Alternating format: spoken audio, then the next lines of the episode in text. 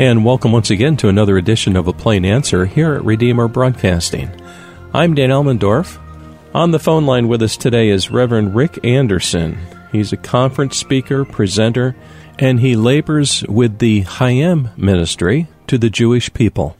Uh, Brother Rick, it's great to have you on with us today. And Rick, right off, can you tell us quickly about Chaim?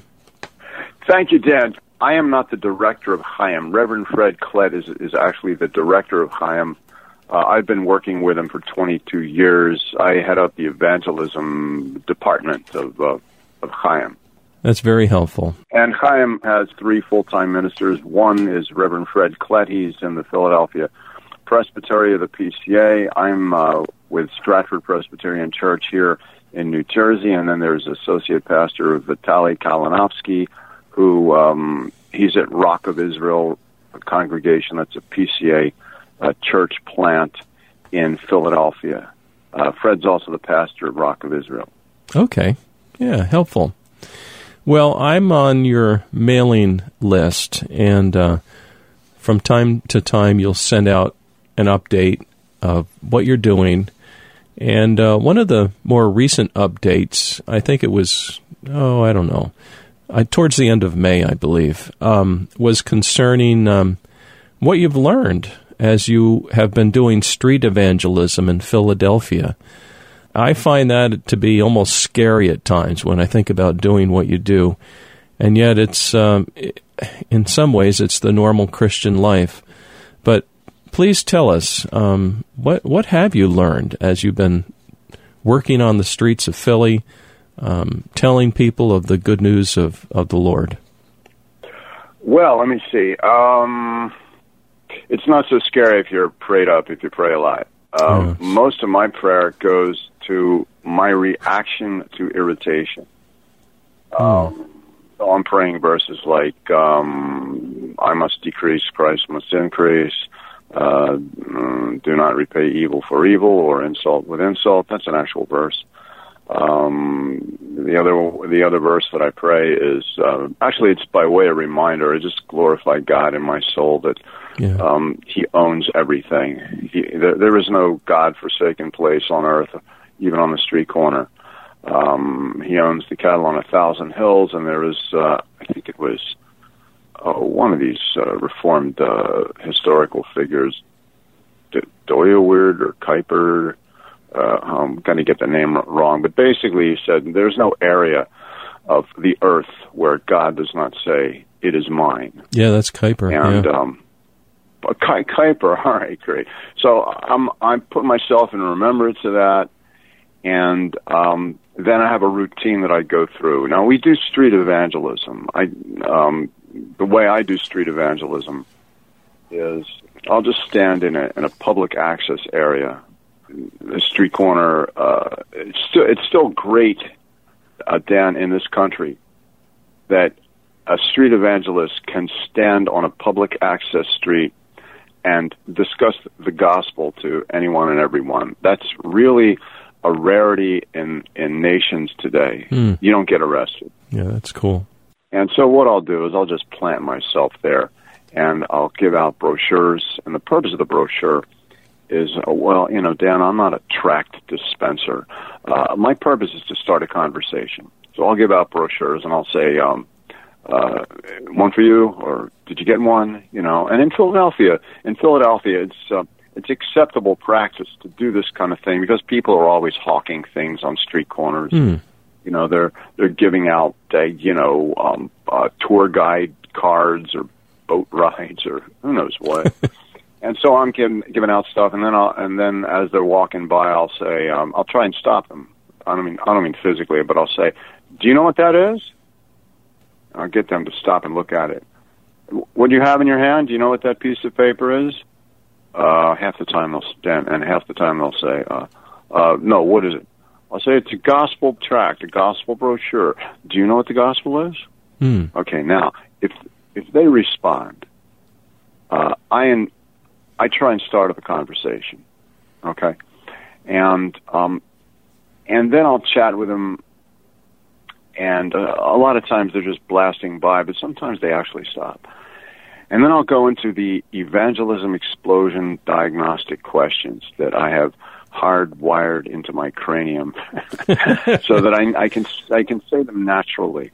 And I'll say, well, well, um, Marie or Frank or Ahmed or or even Muhammad. I, I talk to Muslims mm-hmm. and Jews.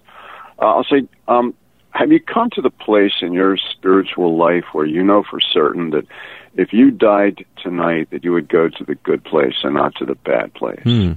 right? And I'll wait for their response, and um, then then I'll follow it up with the next question.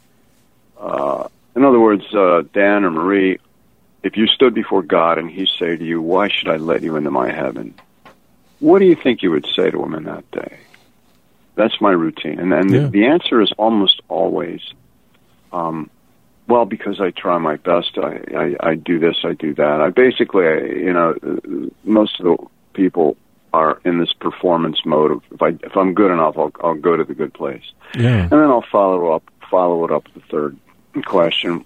Well, Marie or Dan, would you mind if I share with you what the the scriptures do say about that? Because they say something different than what you said.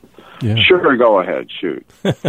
Sometimes they'll say that, and then I'll and then I'll bring out my uh, verses and I'll um, I'll ask them to tell me what they think they mean. What I'm doing is I'm engaging them with the scriptures, and then I'm praying for the uh, you know uh, that, that that the words that are so commonly uh, heard by church people um, that that that other people you know look at maybe once in their lifetime that that they would really engage with the text, and I, I start a conversation. That's great. So what I've learned is that you're not when you see crowds of people blasting by you're not you're not dealing with a monolithic crowd of people. What you're dealing with and what you're talking who you're talking to is one single individual. They you're not you're not dealing with an army of of a hundred people out there. You're dealing with one person who needs Christ, who needs to close with Christ, mm. and um, and that's helpful, and um, and so what I've learned is is just not to be afraid because you know if you're trusting in God, you know God's in control. And then you hear certain reactions that are, in a way, they're humorous. um, they're um, there's all sorts of people, and, and and and people answer. You know, there's certain standard answers that people answer, and you know, based on just a couple of first words, you can almost predict where the conversation's going. But every once in a while, there's some strange thing. Here, here's here's what I found that that often happens in street evangelism. You'll be doing this um, for an hour and nothing. You know, people are just blasting by. It could be the time of day. It could be um, they have to go to work. It's just they could be genuinely busy. It could mm-hmm. be you know it's 46 degrees, or it could be like 100 uh, 100 degrees, whatever the temperature. So that's why they don't want to stand in the blazing sun. Or, um, but every once in a while, someone from left field, so to speak, comes up to you and says, "What is that? Can I have one of them? What are you hmm. talking about?" like, where did this come from? You know, for for an hour, where were you for the for the first sixty minutes? So that's one thing I've learned. Oh, that's so neat. And um, yeah. now your background is also very intriguing to me. Um, God saved you, brought you to Himself, and the way you were brought up was, uh, I believe, Jewish. Can you explain to our listeners just quickly a little bit of your background? Yeah, I was I was raised in a uh, uh, conservative uh, uh, Jewish family. That's an actual branch of Judaism. Uh, it it means it's not we're not we weren't. There's three branches. There's Orthodox. That's the strictest. They're mo- most like the Pharisees. Um, there's conservative. That's in the middle. That's uh, it takes a, a bit. It's partly conservative. It's partly like mm, right wing, partly left wing, if you could put it that way in religious mm-hmm. terms. And then there's the large reform uh, um, branch of Judaism that, that tends to be like um, what we would call liberal Christianity. Um, so it, it, I'm I'm from the middle branch. Okay. So I was uh, I was bar mitzvahed at um, 13. I was raised. I was. Uh, I went through the, the Hebrew uh, parochial school system, and uh, was educated in uh, in in the faith.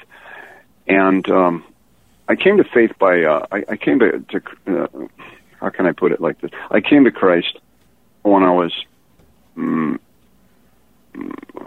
19. And it came by reading Isaiah chapter 53. See, in, in the synagogue, Isaiah 53 is avoided because it's um, too controversial and it is too too clear for for um, it's too clear for the rab- the, the rabbis when they see this they have to explain it away and they've done that for hundreds and thousands of years but I read it and I said um, that sounds a lot like Jesus and then I started asking I asked actually three or four rabbis about who this this sin bearer is in the 53rd chapter of Isaiah. Hmm. Isaiah is part of the Jewish canon of scriptures. It doesn't mean that all Jews believe that, that this is the word of God, these scriptures, but at least it, it has the, it's holy, it's considered holy legend. Uh, it, it's, it's sacred text that uh, may or not may or may not be true, but it's something that they venerate, and you know that that sort of thing. Some mm-hmm. take it more uh, more uh, seriously than others, some less so. But I knew it was part of the Jewish canon of scriptures, which ends with uh, the prophet Malachi and does not continue into the New Testament. So everything from Genesis to Malachi is is to the Jews, it's considered their book. So I read it and I said, it sounds like Jesus. And I went to, oh, I talked to to at least three rabbis, maybe four, and the answers were all uh, they didn't make sense to me. Uh, one said, "Well, we don't believe it's Jesus. This this sin bearer that you're seeing in in Isaiah, that's a figurative way of speaking of the people of Israel. That isn't uh, an individual. That's a you know he he was wounded for our transgressions. It's the it's Israel. It's Israel that, that's being wounded for our transgressions. But the prophet is speaking, he's saying our, and we esteemed him not. Uh, all we like sheep have gone astray, yet the Lord has laid on him the iniquity, the sin of us all. Mm-hmm. No, no. And so I'm saying that that doesn't make sense. That interpretation sounds fixed. It sounds fabricated. Uh, another rabbi said uh, to me, "Well, uh, we don't believe that this is Jesus because our faith teaches that it is not." Uh, there's a there's a a logical fallacy. It's an argument from authority. Uh, you'd get the same thing, by the way, if you speak to many many Roman Catholics who would tell you, "Well, I don't believe what you're saying because my church teaches that that it's not true." So, you know, it's it's an appeal to authority, which is in it's it's not logical. Another one, uh, another rabbi said, "Well, all right, uh, suppose it is Jesus, but after two thousand years, really, what difference does it make?" and and of course, I didn't. I was dumbfounded when I when I heard that. I mean, that that just. Um, what do you mean? What difference does it make? It means we missed the boat for two thousand years. But I, of course, I didn't say that to him. I was about. I was only nineteen. Um, and subsequent to that, I found that there were other more more educated more effective arguments that the rabbinic community has, but I didn't hear them at the time. One one argument is um, what the Christians have done is they have drawn the target and put the bullseye in the target, and then moved the target, uh, figuratively speaking, in a way that made it. They they've rigged it to make it like Jesus because uh-huh. this this prophecy was always you know, it was it was around for a long time, and then the apostles got together and they tried to fit uh, this this individual Jesus into the mold of this prophecy, et cetera, et cetera. But basically, what what convinced me was um, Christians on on a college campus. Uh, not they didn't convince me that Jesus was the Christ. That's not the point I'm trying to make. What they convinced me of was the integrity of of, of Hebrew scripture prophecy. Hmm. This is one thing I never learned in the synagogue. That the prophets predicted the future. I thought that was pretty cool. Now uh, they and, and they pr- predicted the future about the rise and fall of various nations and individuals. Uh, they they predicted the rise and fall of Nebuchadnezzar, of Cyrus of Persia, of the Median Empire, of of of, of Babylon, of uh, Nineveh, etc. They basically said, "Here's what's going to happen in the future." I thought that was pretty cool, and uh, lo and behold, according to the Hebrew Scriptures, it was fulfilled. Mm-hmm. And so I reasoned from there, and I said, "Okay, well, these Christians want to talk to me about Jesus, but I won't ask them. I'll just con- I'll just think about it. Uh, if if they predicted the rise and fall, these prophets, if they predicted the rise and fall of of uh, uh, Nineveh and Tyre and all that stuff, you think they might have something to say about a coming Messiah? Because because in Judaism there is the belief in the coming Messiah. Mm-hmm. So I said, well, yeah, it would make sense because the entire entire world dates time from the birth of Christ. I mean, let's face it, he's whoever you say he is, he's he's got to be pretty important, and he and a lot of people believe he's the candidate for the Messiah. So I started looking in the in the scriptures, and lo and behold, I mean, I, I see Isaiah 53 corroborated by Psalm 22 and by Psalm 2 and by Daniel 9:27 and uh, by uh, by other prophecies, and I'm basically seeing that what the Judaism of the rabbis has done is they have intentionally obscured the reality of what the scripture of what the prophets talk about, and, and this is and it looked it, and so I saw it. And aside from that, the whole uh, I felt the the presence of God uh, prompting me and showing me yes. my own need, um, my own need of a, a deliverer from from sin and evil, and uh, you know it wasn't uh, I didn't make a simple bald intellectual decision. I basically, you know, God was as real to me as as you are, you know, talking to me on the right. talking to me on the phone. And that's how I became a Christian. I said, all right, well, you know, I have to become a believer in Christ. Well, in response to that, my family uh, uh, began to go through the the grieving, the mourning process the, uh, of of one who has died. You know. Um, oh yeah. Yeah, and um, but I, I really, you know, what was I going to say? I mean, I, I just, I just met God. Yeah. so, um, so that's how it happened, Dan. You know, I'm really glad you mentioned that last part too. Not only was it um, intellectual, but you know, becoming convinced that this is the Savior spoken of in Isaiah 53 and the other texts, but the Holy Spirit is doing a work, a very real undeniable work in your heart. And it reminds me really of uh, like the Apostle Paul and, and this idea of scales falling from the eyes. Um, you know, it, God works both with our mind and this other part of us that's hard to get our arms around, our, our spirit, our, our soul, whatever you call it. And the Holy Spirit does this marvelous work of regeneration, um, helping us to believe on the Lord Jesus Christ. And, and you experience that. Yeah, um, part of the the deal of um, part of the experience of coming to coming to believe in Christ was that I already believed in such things as the occult. Right. Um, so I, you know, I knew the reality of um, of of Satan. I mean, I knew the reality of evil, and I don't mean just abstract evil. Right. I'm personified evil. Like I, I could see that I, I believed in the existence of uh, spirits. Not that I commune with them or anything like that, yeah. but uh, there there is a power, and I, I saw. I believed. Actually, I believed in the reality of Satan before I believed in the reality of God. Mm-hmm. And I thought, oh, you know, uh, something's going on here that's really spooky. And um, if there is an evil, if there is a personified evil, and I believe there is, then it makes sense there is a personified good. Right. And uh, and that also was a, a, for me a convincing argument that that showed me uh, the reality of God. Yeah, that's very helpful. Well, today we're talking with Reverend Rick Anderson, and he does street evangelism. Uh, he is an ordained minister of Word and Sacrament, and he is a conference speaker, a presenter. Uh, he works with the Chaim ministry to the Jewish people and Rick, in the last two or three minutes remaining, Um, can you tell us in your street evangelism, um, perhaps maybe just one story of of a Muslim and how a Muslim might respond to the claims of Christ, to the gospel? Yeah, that's fine.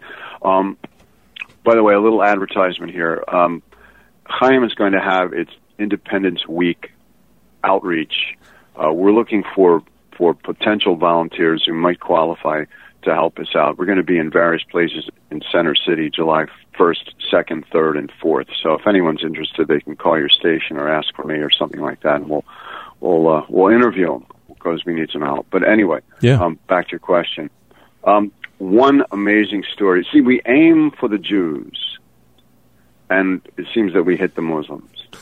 uh, we do. Jewish people do come uh, to Christ through what we do, but we reach more Muslims, and that seemed to happen by accident. Yeah. Um, first of all, uh, I've been able to just the people I've been able to speak to is amazing. Now I'm I'm frequently at the University of Pennsylvania, uh, right across the street from the campus, where there's the big hospital, and uh, fully clothed foreign. In other words, you, you can tell they're from other countries rather than homegrown Muslims, mm-hmm. um, and and they're dressed from head to toe in in, in black, you know, ladies, and they're walking by and. Uh, and once in a while, if they're alone and they're not being watched or they don't sense they're being watched, they'll take some literature.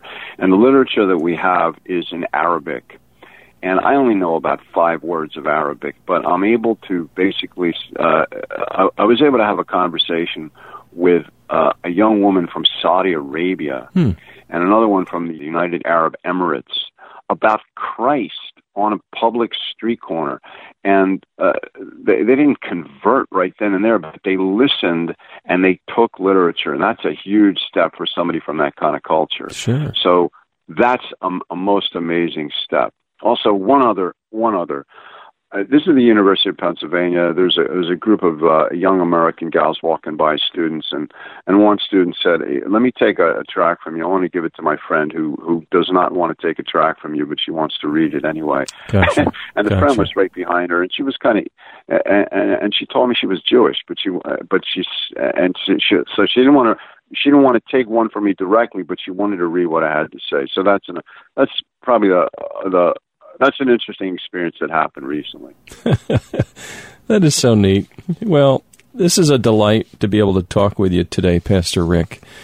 God's had his hand on your life, your heart, and he's he's directing you and it's an encouragement to others to see all that God is doing.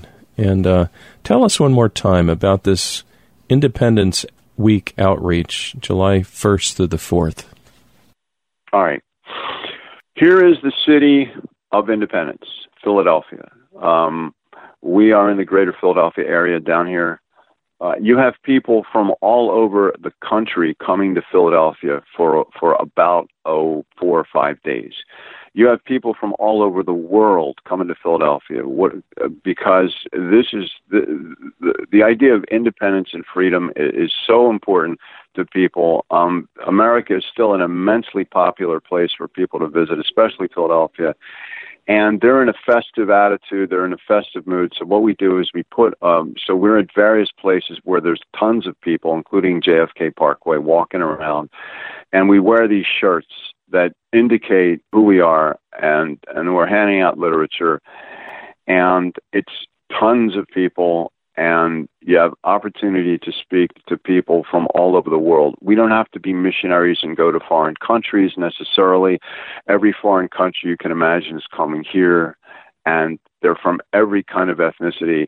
There, there are Israelis, there are uh, Jews, there are Muslims, there are Indians, there are you you name it. And if you want practice in uh, in talking to people, um, the Fred is a mentor. I'm a mentor. Vitali is a mentor. We will coach you along, and and help you get a certain boldness so you can talk to people um, using those two EE questions. That that that's if you great. if you just keep to that, that's a great way to start the conversation. Oh, that's beautiful. And dear listener, if if you're inclined to help out in in this effort, uh, we can get you in touch with Reverend Rick Anderson and we'll connect you. So just contact us here at the station.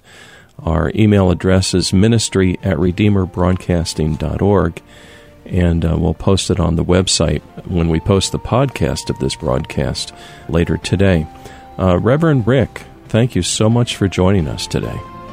Yeah, thanks. Uh, my pleasure, Dan, and appreciate your work at Redeemer, absolutely. Amen. Dear listener, please join us next week for another edition of A Plain Answer.